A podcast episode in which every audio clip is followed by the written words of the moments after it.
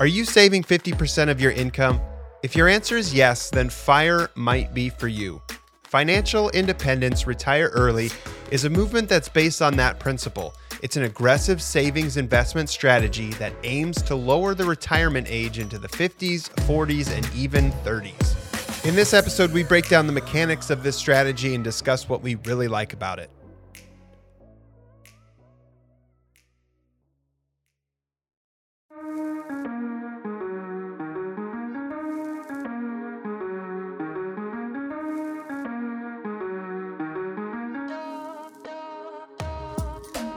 Welcome to the F Sharp Podcast, presented by Harmoney Wealth, a podcast geared to educate you on all things financial. Co hosts Tanner Bortnam and Adam Henning discuss various financial topics presented in a consumable and entertaining manner. Tanner is a certified financial planner, JD, and financial expert, while Adam is a marketing professional and small business owner. It's time to harmonize. Sit back and enjoy the episode. Your future self will thank you. Welcome to episode 33 of the Financially Sharp podcast presented by Harmoney Wealth, a podcast geared towards making you more financially literate. I'm Adam Henning, marketing professional and small business owner. I'm joined, as always, with co host, certified financial planner, JD, wealth manager, industry expert, award winning finance guy. Oh, my Lance's getting long now. Tanner Bortnam. no, I just added that last part in. award winning, right? Uh, well, yeah, yeah. Based on Fair our last, say. yep, we went over that on the last uh, uh, last episode. But yeah, we're that that's getting long. It's like uh, we'll have to cut that down. I'm just gonna say certified financial planner, award winning dude. That's finance fine. dude. That, honestly, that's fine. uh, getting long. That's all right. That means you're just really smart. Well, I appreciate that, but I don't want it to come off as arrogant or us back patting ourselves, patting, patting okay. ourselves on the back, whatever. So we'll let our listeners pat ourselves on the back. Yeah, yeah. I like that. Sweet. Well, today's episode or this episode is uh, topic. We're going to talk about the FIRE principle. Um, if you're not familiar with FIRE, it's an acronym uh, and it stands for Financial Independence Retire Early. Um, become a, a popular movement. It's probably been practiced, you know, for a number of years. It just feels like uh, more of a social media trend um, lately for the the younger generations. So um, first, we'll just simply talk about defining what it is and what what financial independence retire early means. Yes. So, a uh, little history on it. Um, so I did, you know, obviously we always do research before every podcast episode. Um, but on this one, you know, it was pretty interesting. I figured this would have been a lot, you know, more recent of a movement, as as you mentioned. You know, obviously I've heard about it for since I've been in the industry, but um, it actually started back in uh, '92. Is kind of the what people think is the origination of this.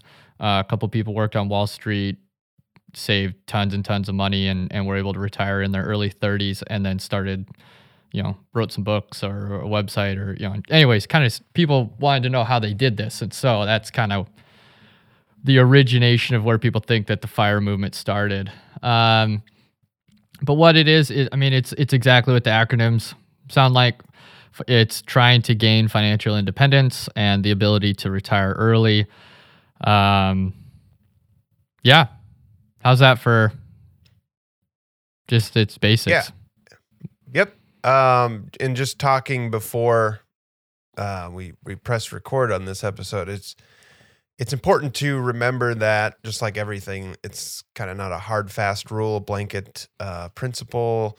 Um, there's a spectrum to it, so um, it's all heavily dependent on uh, your situation, how you value um, I guess that's a bad way to to to to say it is what you value. Um, put a value on it, and then take your income, your situation, whatever, and apply this the the principles to it. So not every number that we are about to talk about in this episode is going to apply to everybody, and it, it's just like a financial plan, right? Yes. Tanner is Yep. everybody's um, situation, their plan or their fire plan might be different um, sides of the spectrum of how aggressive you want to be with it. Um, it just gives a nice little um, guide point of h- how the the mechanics of it work. So.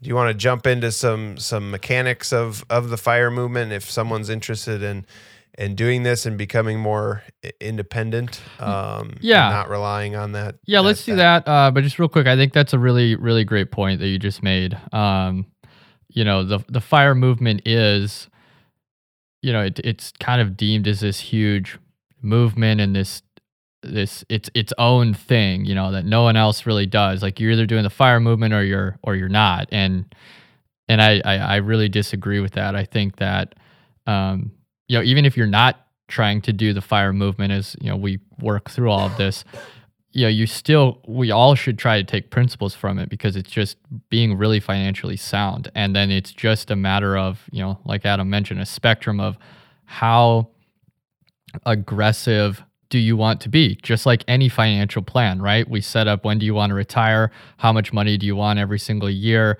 And we create a plan for that. This is just doing the same thing on steroids and moving those dates way up. You know, a lot of people on the more aggressive end of the fire movement are trying to retire sometime in their 30s, you know, maybe 40s. And so you're just removing your financial independence or your retirement date up. And how do you get to that? And the only way to do that is creating a financial plan to do so, a fire financial plan. But it's um, it's the same principles uh, that we go over, you know, in all of our our episodes. Fire probably sounds better than just a boring financial I agree. plan. Oh, I agree. Total. I mean, and it's you know, it, it definitely is. I'm sure there's obviously marketing to it. I mean, as we get into this, a lot of the people who are have been very very successful at the fire movement and have retired really early, they continue to make some of their income off of writing books or blogs or YouTube videos or whatever. So, Sure. you know, obviously you want to have that marketing hook to try to get everyone else to do it because then that's how you make your money. So, um, but yeah, let's jump into kind of what it is and, and go over some of the, the numbers so that people have some examples. Right on. So, okay, mechanics. Um, what are some of the main factors that go into to starting and becoming, if you want to join the fire movement? Yeah. So typically, um, it's you know again, it, it's people who don't want to work until they're 65 or the traditional 60, 65 range, um, and want to retire significantly earlier. And so, you know, what they're doing is saying, "I'm willing to be a you know a super saver, basically, for Sure. a set period of years and in return i get my time back. You know i have the ability i have financial independence. I can retire early. Maybe you do maybe you don't. Again that's that's up to you. But you at least have that ability and you're not you know quote unquote stuck at work is kind of the the biggest thing that i've from you know reading through all of the um, people who have have their own blogs and websites and whatnot that's the the biggest value i feel like um, that they they really propose is that you're you have that the financial independence piece is the the key piece is what it seems like. Um, and so you know you just take your age and think about when do you want to retire and uh, kind of a, as a starting point you need to know two main things. What do you want as your expenses and what age do you want to retire? And then you can reverse engineer this out. So for example um, what do we want to use? I'm going to do easy math. So we want $100,000 as expenses. And how many years from now do we want to retire? Oh, let's let's th- 30 years old. So, uh, or that's a bad example. right. Because we don't know what the age, just how many years from now? You know, if you're if you're 30, What's let's just do that. Right. I mean, 10 years would be too aggressive, wouldn't it? Or Uh, it depends. Let's just let's just start there. Let's start there. okay, So if someone, and again, it doesn't matter your age. Um, if you want to retire in 10 years and you haven't started, you're starting from scratch, uh, you're going to need, you know, at least 2.5 million. So the easiest math is just multiply your expenses that you need times 25. So you need $100,000 a year. That is going to be 2.5 million is the nest egg you're going to need before you can, you know, retire early and and be financially independent. And that is based on what's called the 4% rule. And uh, the 4% rule is just a withdrawal rate. So if you take 4% out every single year of your nest egg, you, again, it's, it's st- based on statistics, but you, you have a very, very high probability of success um, of a successful retirement. Now, there's a couple caveats we'll get into with risks of the fire movement later on. But for now, mm. let's just leave it at that. That there's the 4% rule and to reverse engineer us out, yeah, it's 25 times your yearly expenses is what you're going to need. If you want to be more conservative and do a 3% rule, um, that gives you an even better probability of success, uh, then it's going to be, you know, 33.3 times. So you're going to need 3.3 million or whatever that would be. Um, so that's, and, and then now we said we want to get that in 10 years, right? So to get that in 10 years with no growth, easy math, you need $250,000 a year. Um, so you you need a really really high income and mm-hmm. you know low expenses. Now that is just that one you know example. There's example. there's yeah. hundreds of hundreds and hundreds of iterations obviously you could go through depending upon your starting age and when you want to retire and how many years but you know or a hundred thousand Maybe that's a lot. Maybe you want 50,000. So that gets cut in half. It's 1.25 million. So now you're trying to save $125,000 a year over a 10 year period. Um, again, that's a lot of money, but. At least it gives you a guideline of where you're starting and kind of what you need to get to that that nest egg at the end. Yeah, there's a lot of different starting points or things that you need to define before you you jump into that calculation. I think the first thing, if anybody's interested in starting or, or joining the fire movement, I don't like to use that, but um, and maybe that's why it's a hook because you can market it like that instead of just I have a good financial plan. But um, I think step one is just defining what you value, and and then step two would be um, defining your your lifestyle and your standard of living and that'll give you your expenses so uh, maybe you're listening to this podcast and just go you know what i'm kind of in the rat race and just kind of approaching life like everybody else or you know what i was told to do or however my parents told me to do it. And maybe i can maybe your your expenses are $100000 a year but you know that there's a lot of waste going into that. So you can scale that back and get it to 75,000 or or whatever.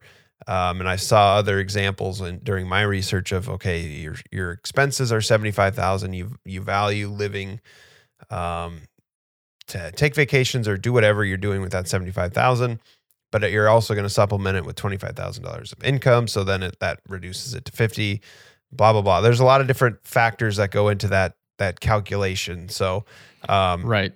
For us, it's we're just giving basic examples, easy math, but um, you know, we gave you that formula so you can tailor it to however you want to approach that. Um, yeah, yeah, and so I think I, I kind of want to jump in here real quick because you're hitting the nail on the head of how you know obviously difficult this is. It's it's as we mentioned, it's just like anytime we're talking about a topic I can't give a necessarily a specific on anyone's individual situation because everyone's situation is different. It, this is a you're creating a financial plan for yourself, or you know working with an advisor to do so.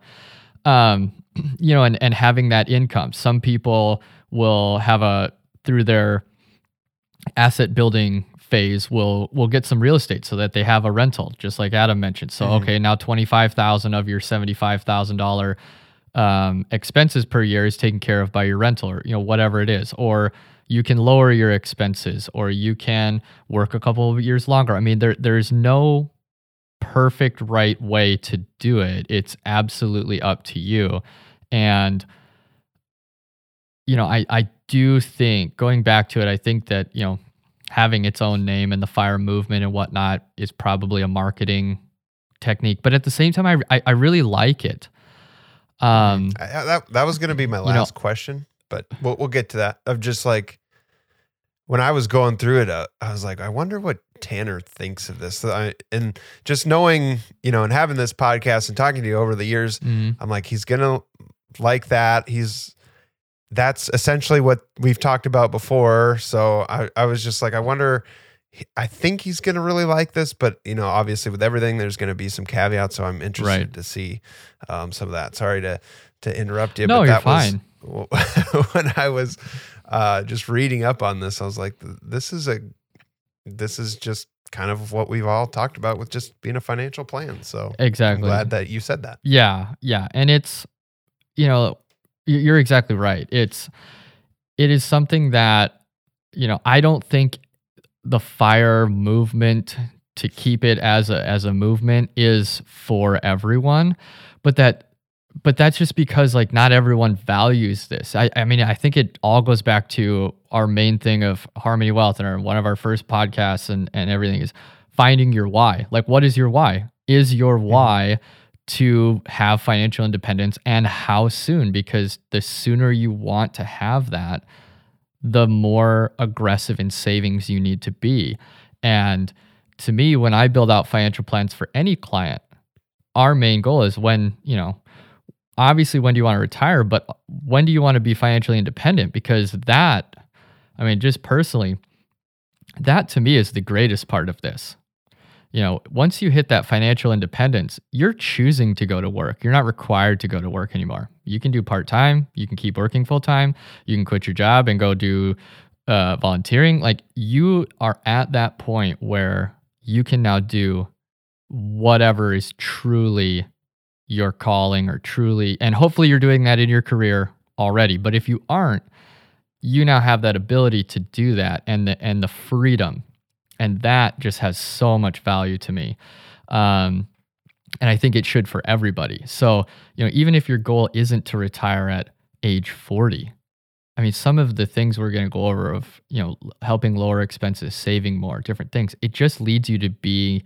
financially independent sooner which gives you that freedom to choose rather than well I can't retire yet. I'm still stuck here for another five or 10 years because I didn't save enough at the beginning. And, you know, we all want to have that freedom and that flexibility. So why would we not try to get there as soon as we can?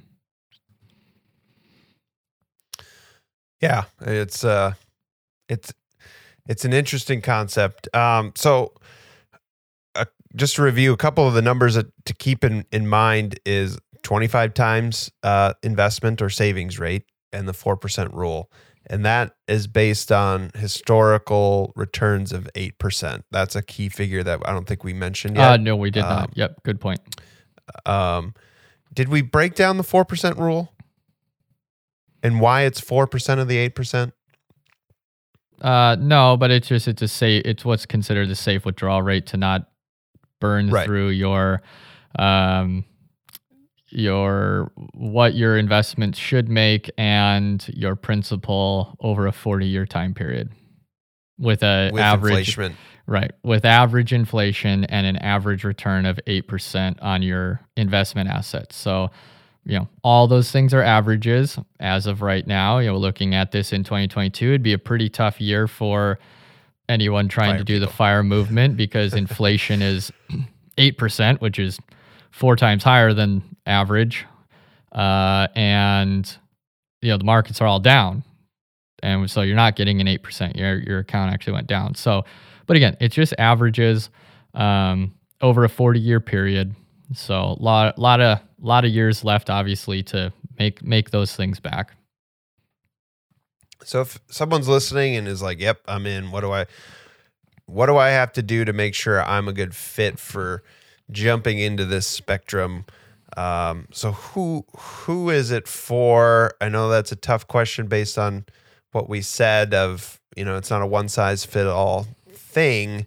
Um, but who, is it who is it for or who could do this? Sure. Uh, I'm going to break it up into a couple different categories. Um, so for the what I'm going to call hardcore fire movement, what you're going to if you go out and do more research and and look at what the fire movement is, um, you know, the people trying to retire in their 30s or early 40s, you know, the word I added on there was hardcore. So that means you're you need to be a hardcore saver. You need to have the ability and the discipline and the drive to be a hardcore saver. Um, obviously, the more income you make makes that easier for you, but you know it it really doesn't matter. the The biggest thing is your savings rate. How much? Right. How much money can you save? You know, if you make a million dollars a year, but you have nine hundred ninety thousand dollars in expenses, you're only saving ten thousand dollars, even though you have a super high income. So it's how much are you saving every year? Obviously, a higher income can make that a bigger number, but not always. Um, so I would say on that side of things, if you're wanting to be very, we'll keep it the same, very hardcore on it, then you have to have hardcore discipline uh, to do that. If that's not you, I still think, you know, again, the principles of this are, are for anybody. Um, Right. You know, you can, you can, we can all save more. We can all try to cut out, you know, meaningless expenses that we all have. Um, you know, it's just if you need to be much more disciplined the earlier you want to retire. So you could either approach this in in a couple of different ways. I think um, if you want to be truly financial ind- financially independent, um, you can set out a plan to uh, either you know advance in your career or make more money, um, or invest in assets that slowly become more of your portfolio of income and slowly de- decline your reliance on a day to day full time job.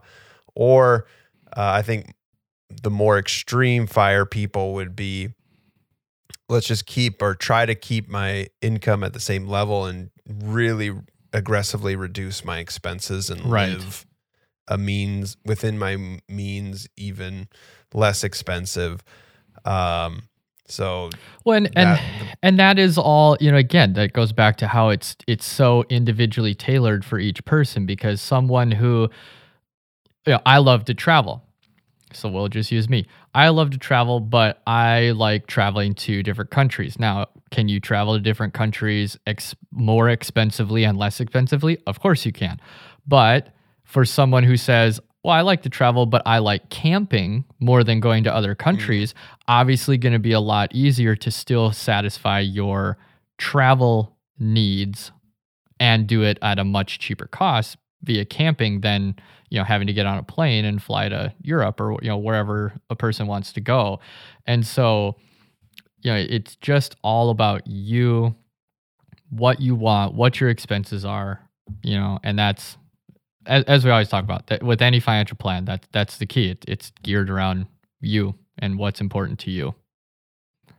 are you a glamper No, I I I'm a mean I like I like ac- I- camping as well. And when we go, we have a tent, and you know we we do have an air mattress now, but you know for the last five years or so, I have been sleeping you know on a little air pad that's on the on the ground. We have a tent, and I, we don't have a camp or anything like that. I like that, but I like um that's more of a short getaway for me rather than Mm. I like to go see other cultures um, for my travels and but that that's not what this episode's Sure. on. oh, I'm a glamper. I hate camping. I need AC. Um, but ta- yeah, taking a look at the main factors of of that formula and making sure your savings rate uh, where is where it needs to be, you can reduce those uh, main expenditures. And these uh, figures are based on uh, the U.S. Bureau of Labor Statistics. So the two, bi- three biggest expenses that the average American household has uh, is housing, which is 34% of our expenses, uh, transportation 16%, and food 12%. Um, so the average household net income is 70 about $79,000. So 34% uh, of that figure for housing is about 1885 a month or 20 just under $23,000 a year and then transportation is just under about $1,000 per month. So a lot of the a lot of the examples that I've seen in the extreme fire folks on, you know, social media is probably where my main outlet for that uh, consumption is is folks that combine their housing expenses and transportation expenses um, and live in a van and kind of go off grid and and with technology the way way it is some some folks are fortunate enough to be able to ha- to work remotely um, to sustain that that full time income, or maybe it's a part time income, but they they hop in their van, load up, and they they value that freedom. They value um, exploring or traveling around the the United States or wherever they are with the freedom of just packing up their stuff and and, and going and driving. So I think that's a, a good way, an aggressive way to to reduce that that cost uh, that expense is to combine transportation and housing if you're not uh, uh, within the means to increase or a high earner uh, increase your income for that so there are multiple multiple different ways to to get to the end point with with this this formula um, and everybody's going to do it differently right and i think I, I I I've seen those people as well that that have done that, and I I think that that's going to be a very low percentage of the population that's willing to go sure. live in a van. Um, you know, but even just simple things like buy a house that you can actually afford. Don't necessarily max out what the maximum amount that you can take out on a loan. Uh, you know, don't rack up credit card debt and pay it off every month. You know, I mean, there's, there's just, yeah, I'm not on the Dave Ramsey boat of, oh, you can't have debt, you can't have any of this, because that's just financially silly, to be honest, um, when interest rates are low. But, you know, if you are maxing all these things out, like take your home, you know, interest rates aren't anymore, but they were super low. And, but if you are maxing that out and, and buying more than you can truly afford, well, that's a quick way to make sure that you do have to work a lot more years than necessary rather than buying a reasonable home that will suit your needs. Um, mm-hmm. You know, and again, to to to each their own. That's every individual person's um, you know path to figure out what what their needs are. But you know, the the cheaper you can keep things, uh, or the more reasonable, um, obviously, the easier this this is going to be. Uh, you know, to try to do the fire movement or just have a successful retirement in general. Sure. I wonder what um, what a average let me ask you this looking at these numbers housing 34% 16 or transportation 16% food 12% i'm going to just cut out food what would you say and again to each their own what would you say is a healthy i feel like 34% for your housing is quite high so um, what would you say is a good goldilocks percentage of what those expenses should be? Again, it depends. if we're trying, let's keep it if you're trying to do the fire movement rather than for everyone. If you're trying to do the fire movement, the the transportation expenses are significantly high, but that's that's a issue that we have across this country is everyone buys super expensive vehicles for sure really which is it drives you from point A to point B. And I'm not saying you have to have a beater that barely runs from, you know, 1950, but, you know, a Lamborghini gets you from point A to point B just like a Toyota Camry does. And they depreciate. It's not an appreciating asset. I mean, at least when people overspend on their home, typically their home should go up in value. I don't think you should do that in the first place, but at least it or should hold its value all cars do are is an expense. So transportation cost is significantly too high. Um, and the housing cost at 34%, that is going to be basically the maximum or close to the maximum you can take out on a mortgage. So I don't know if uh, I didn't see these stats. I don't know if that's everybody or if that's just people with a mortgage, but uh, that's about what what you can max out with a um, with, with your mortgage is is how much the um your, what you can take out yeah based on your income. So yeah, power to buy. Right. So that's to me that's Buying talking power. about people with mortgages for the most point. And if you're trying to do the fire movement um you know again, it's going to depend what's your interest rate that you have on on your home. If you're really low at two and a half or three percent, um, you know, one of the easiest things to do is try to pay off your mortgage, and then you should have very very little expenses. I mean, utilities and whatnot with your home, uh, and then that helps more of the income you're getting from your nest egg go to you. But there also is the argument of your in, your interest rate could be so low on your house that leaving it in your investments earning let's call it 7%, you know, or our earlier one said 8%. Well, let, us do 8 because that's what we talked about earlier. So, if your investments earn an average of 8 but your your loan is at 3, well you're netting 5% per year more money than paying off your debt. Um, mm-hmm. So there is a an argument to be made. It just really depends on what your interest rate is at and what you're comfortable with. But um, I would say if you're trying to do the fire movement, both of those numbers are too high. How high? Sure.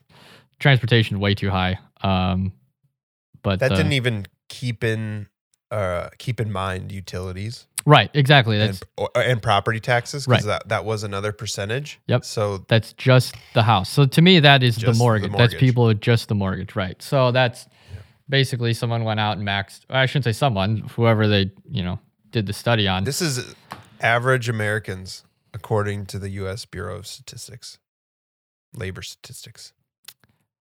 I find that hard to believe because there are people out there with no mortgage, which would bring that number down. And maybe it's yeah. Anyways, it is what it is. It's too high. That's that's the goal. It's too high if you're trying to do the fire. We don't need to double check the government's math. Um, I'll leave that up to you. But um, some like reading this, I think it's well a point that I want to make before we jump into that. But the bank is not the person you should rely rely on on saying yes. They'll say, yeah, you can afford it, but you should really you know, ask someone like Tanner. Like they don't they want to make money. Absolutely. You know? Yes, you you can afford this according to your uh, debt ratio or your buying power, whatever. But doesn't necessarily mean you should. Correct. Um, so I'm going to jump in here because that's a very good point, and this is in no disrespect to anyone in the the whole buying a house process, but like just look at how buying a house process works you have a bank that makes money off of the interest rate that you and the amount of the loan. So the more of your loan, the more interest they're going to make over the course of you having that loan. And then you have, you know, the mortgage itself. Well, there's costs in that. And then you have uh you know, realtor fees that go, you know, it's a seller has to pay those. But um, you know, all of these things, the the more that that house is bought for, or the more money you spend, the more everyone in that chain makes. So there clearly is an incentive for those prices to be as high as possible because then everyone makes more money, other than you. You now spend more money on that home. So, you know, there that is just the key. Like, yes, you can afford quote unquote afford certain things or you're pre-qualified for certain levels that doesn't mean you should go to that limit. That is the absolute maximum the government is going to let you take out on a loan. Um, i guess if it gets sold to the government but that's the maximum you can take out on a loan. That doesn't mean that you should should do that. That's like a credit card right? If you get a credit card from visa and they say hey your credit card limit is $20000 a month should we just instantly go put $20,000 on that card? No, of course not. We need to put only what we can pay off. So, you know, mm-hmm. housing should be the same thought process. Like, okay, here's what you can go up to, but you, you definitely don't have to. And I feel like the mentality in in the country is different. Like, this is how much I can spend on a house. So like I I go to that. Yeah. I mean, I, I think a vast majority of mortgages, if you looked at them, would be very close to what the maximum that those people could purchase. And that's the wrong mentality to have. Razor thin line. Exactly. Yeah, because you're giving yourself less room for error. If something comes up and now you've maxed this out, and you've maxed out, you know, you have a really expensive car and you have all these things like okay well now what happens when uh, you have a health thing comes up and you owe $10000 you know or whatever like things happen you have to have those cushions you have to build in those cushions When you look at the the principles and of this this fire movement, you see save more and being aggressive. You you don't necessarily think of any risks uh, of saving more.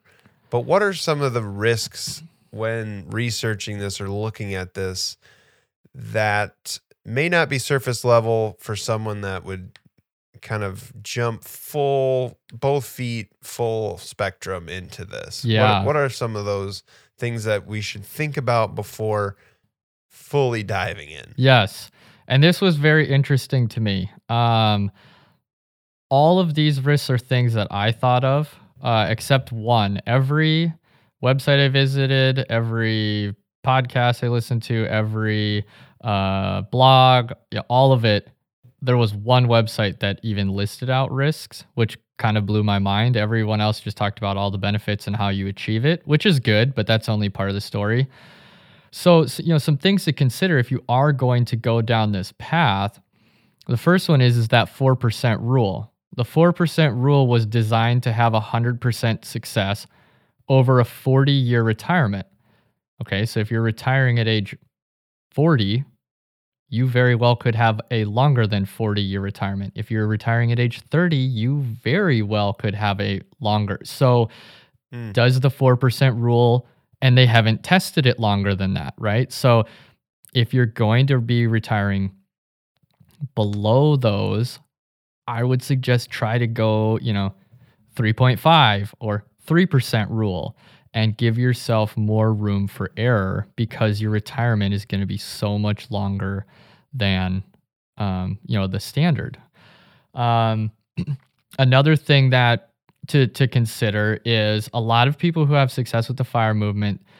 Um, you know, it's not that they just get to this point and then literally never work anymore. Of course, there are those Sure. people, but a lot of them you know they do blogs that they get money from advertisement or they do youtube where they have followers and get paid or they write books or you know there's some sort of part-time income generation that helps supplement uh you know the investment side of things. So for years like you know for years like this 2022 um that haven't been very good in the investment world and inflation is high you have that extra income to help um you know lessen the burden that your your investments have to carry. So just something to think about just because a few people completely retire i would say most people um at least from my reading i haven't obviously interviewed everybody who's done this but most people have some sort of you know income generation that they that they'll look at.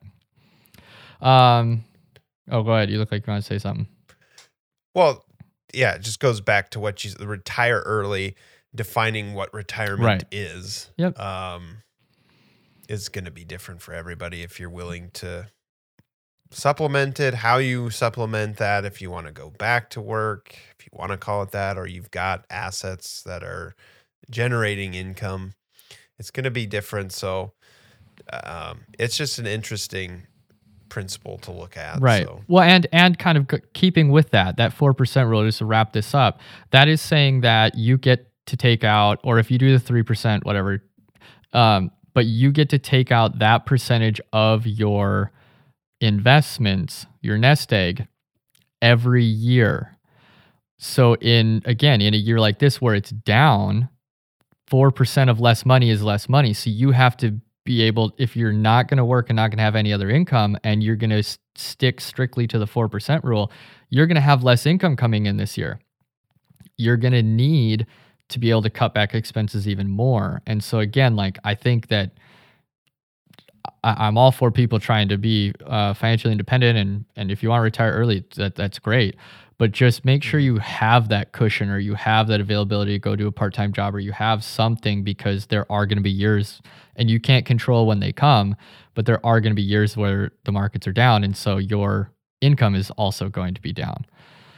Um, and then kind of piggybacking off of that we talked about you know what are you going to do with all of this free time?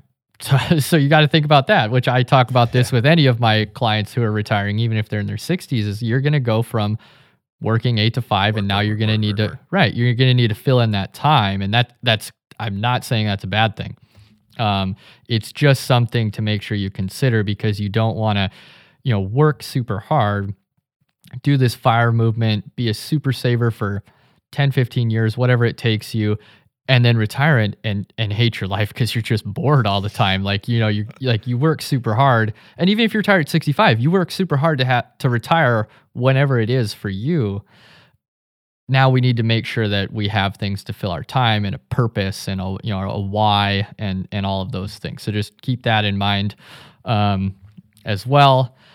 Uh, one other kind of risk factor is uh, you know to think about is particularly with the fire movement is you know if you're retiring again at age 40 most people are in pretty good health. Our health costs are pretty low. Um, you know maybe Hmm. your job provided you with health insurance so you're going to have to factor all these things in that you to pay for that because you're not going to have a job now.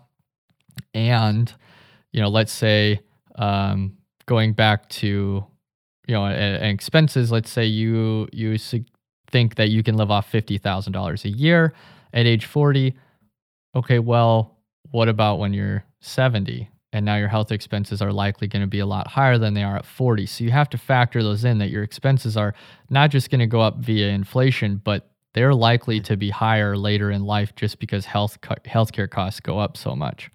Um, so again may need to increase that cushion over the the 4% rule um, social security something to think about. Less years working equals less social security that you get.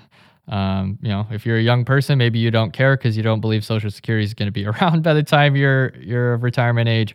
Uh, teach their own but again just a factor to think about. And then the biggest one for me that i did not see discussed anywhere was um, a lot of times as these websites and blogs are talking about how to how to save and how to get to that they're saying you know put as much money as you can into tax deferred accounts aka retirement accounts. Get as much out of the employer match as you can. Um, you know do all of those things. And they talk about saving in retirement accounts. And once you've maxed all that out because that's the most tax efficient way then you save in a regular investment account on top of it. Well that's kind of where you could have a, a potential issue is, is if you're taking money out of your 401k or your traditional IRA before 59 and a half, you're going to have a 10% penalty on top of the taxes that you have to pay. So you definitely need to make sure that you have a regular investment account with enough money in there for you to live off of basically until you get to eight- 59 and a half. So just let's call it 60. So if you retire at 40, you need 20 years worth of money to live off of that is not inside a 401k or an IRA, or you're just going to give 10% of everything you work super hard to get back to the government for no reason. So keep that in mind. Definitely keep that in mind. That was, yeah, that was a follow up question that I was going to ask that we didn't necessarily get to. Is is the mechanics of how you where you put these savings? super in. important. Super important. Um, even more, uh, not even more. to to kind of use it as like a ca- a cash account and keep it fluid to, to, to draw that. So Right. how how are they invested in?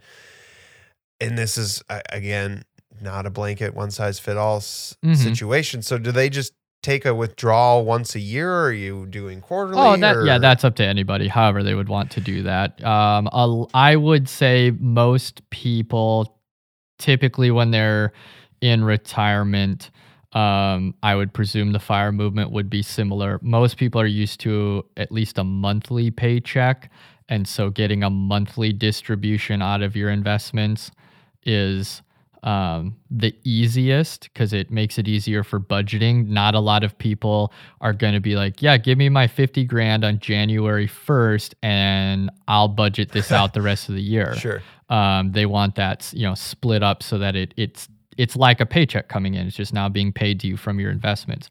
But it is you know, just to hammer on this, like it is so much more important if you're trying to do the fire movement and retire before age 59 and a half to have the right plan in place and you know i always recommend working with someone that knows what they're doing and because you you have to have the assets diversified enough not just from an investment standpoint but from a tax standpoint so that you aren't paying these penalties because there's no point in saving money to then turn around and pay a penalty and give 10% back to the government just because you didn't plan correctly so it is so much more important. Everyone that retires at 60 or after, they don't have to worry about this. They're over that age Sure. threshold. But if you're retiring before that, so, so, so important.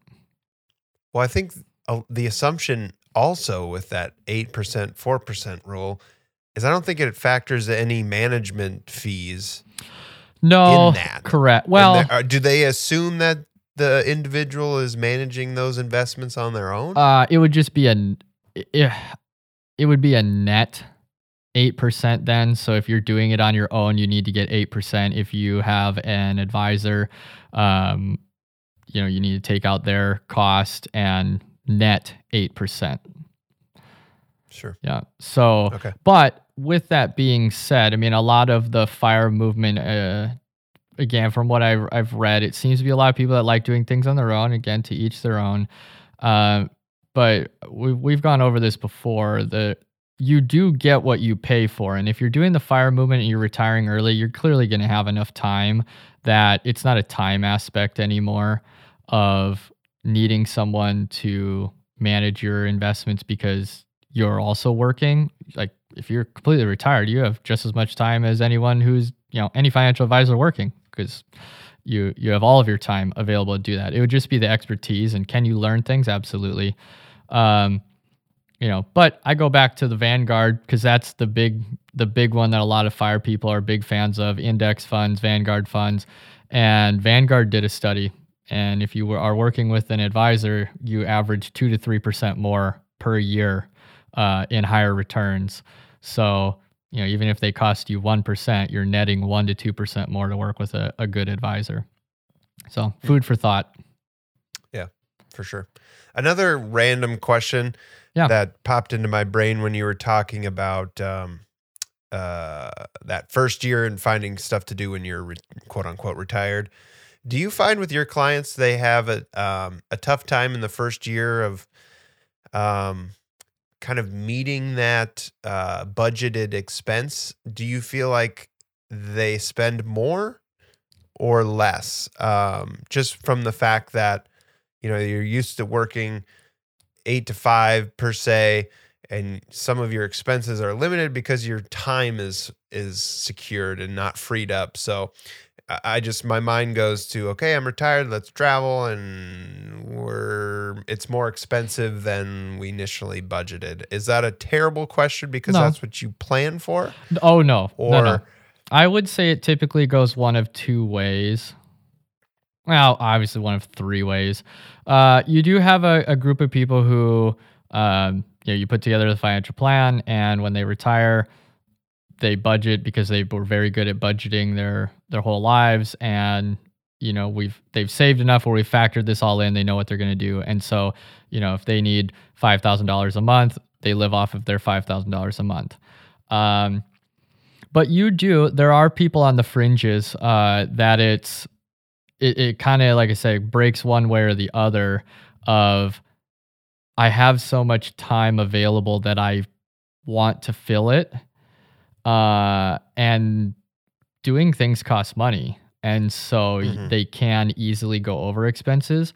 Or i sometimes do see it on the flip side where you know people get so concerned about outliving their their assets even though you know we'll have a good probability of success. Um, based on their financial plan and we've built out a really good plan for them they're so concerned about the risk of outliving their expenses because they're no longer working that they they kind of sink back and i would say do less. And it if you're going to live that life it is very inexpensive to live in retirement. Um, i don't know how fulfilling that is to each their own. Uh, it really just depends on what enjoyment or what things bring enjoyment to you and bring fulfillment to you and, and all of those. But um, so I wouldn't say, at least from my client standpoint, I wouldn't say there's a a huge portion one way or the other. Most people are most of my clients are do just fine with sitting right in the middle. We create the plan and, and they're they're good with it. Interesting. hmm All right. Anything else that you want to touch on for the fire movement? I think it's a i- to recap. I think it's a good something that you can take core pieces and apply it. That's what I'm going to do. I think we can all you know save more. I think that's the biggest learning thing for me is just to be a little bit more aggressive with saving, um, and just it's a, another reminder of living within the means and keeping that why at the forefront um, Yep. finding that lifestyle you want um, and i'm not so big on the the time and and being retired young i guess as maybe somebody else that would be more interested in, in implementing this into their lifestyle so Well, and I I guess I I've one more kind of thought um experimenter or whatever for for you because I've I've Oh, kind sure, of sure. thought about this and and we can leave our listeners pondering as well because I don't know if there is an answer.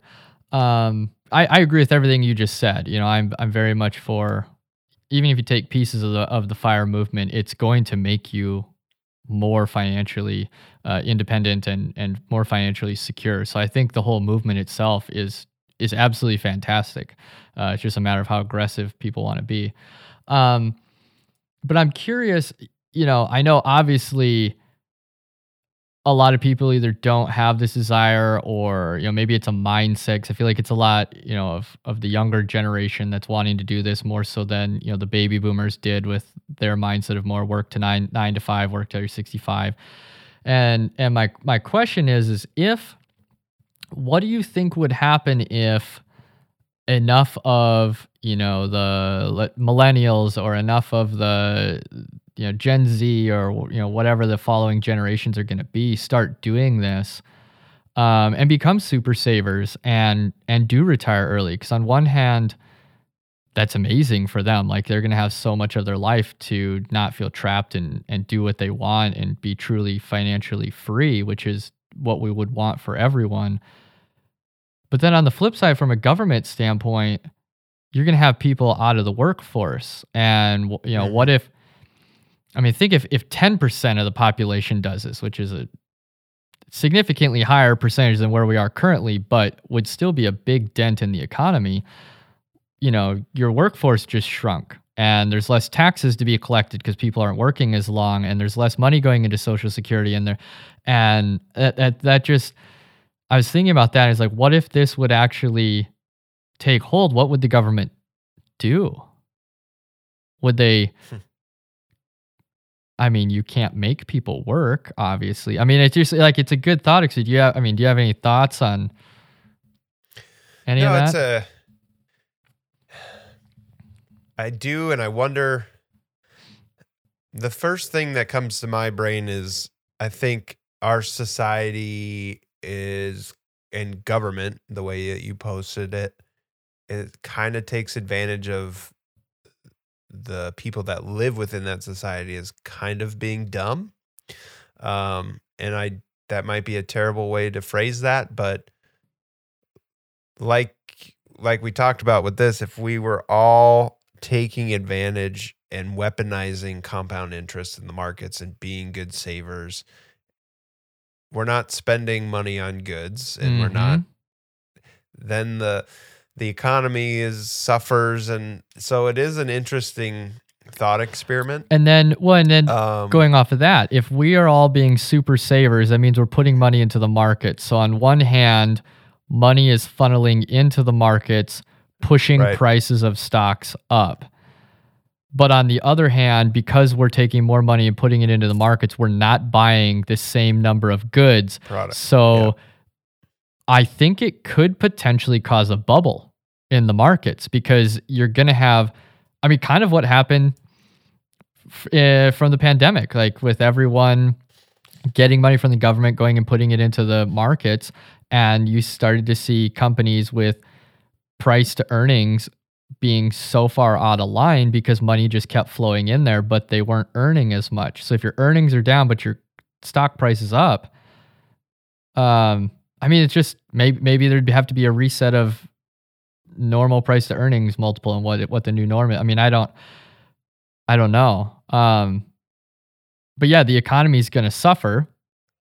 Government's going to suffer less money, but yet people, individuals, are going to be doing better, assuming the stock market Mhm. still does well. I guess. Um, Yeah. yeah, it's just interesting.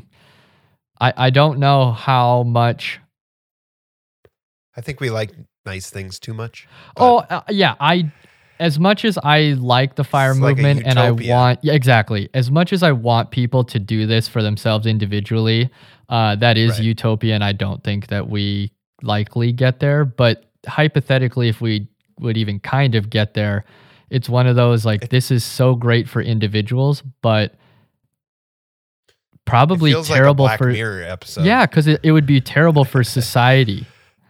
Um, you know, for for society as a whole.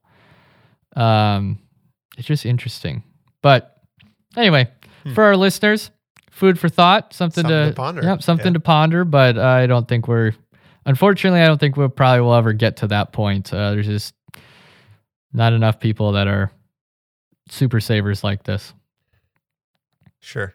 Well, with every time someone shares the podcast, maybe we'll educate somebody and and I don't know if we want to get closer to that standpoint, but like you said, Well, I don't think we ever Becoming- will. yeah, But if you are trying to be a super saver now, because you're not in the majority of people, it is easier for you to do it rather than when everyone's doing it. sure, sure. So yeah, let us know. Let us know if you're interested in the fire fire movement. Uh, support our podcast uh, by pressing that follow button, that like button, or subscribe. Leave us a five star review, and most importantly, if you really want to support this podcast, tell a friend or or share it share it on your social medias. That'll help us uh, expand and and spread the fire movement. we're not really benefiting anything from that, but some great principles. Um, I loved this episode. I don't know about you, Tanner, but that was a good conversation. I think for um, just a gen taking a, a, a very specific movement and taking core pieces of it and realizing that that's basically just a financial plan. Yep. So Anybody I can think do it's it. good th- good practice. Yep. So if you have any questions or suggestions for a future episode, uh, shoot us an email at podcast at financiallysharp.com. That's podcast at financiallysharp.com. Thank you for listening to this episode, and you will hear us in the next. This podcast is for informational and entertainment purposes only and should not be relied upon as a basis for investment decisions. This podcast does not engage in rendering legal, tax, financial, or other professional services. Investment advisory services are offered through Harmoney Wealth, a registered investment advisor authorized to do business in states where registered or otherwise exempt from registration. If you have questions pertaining to your specific situation, please contact Harmoney Wealth at 602 935 5155 or at harmonywealthaz.com.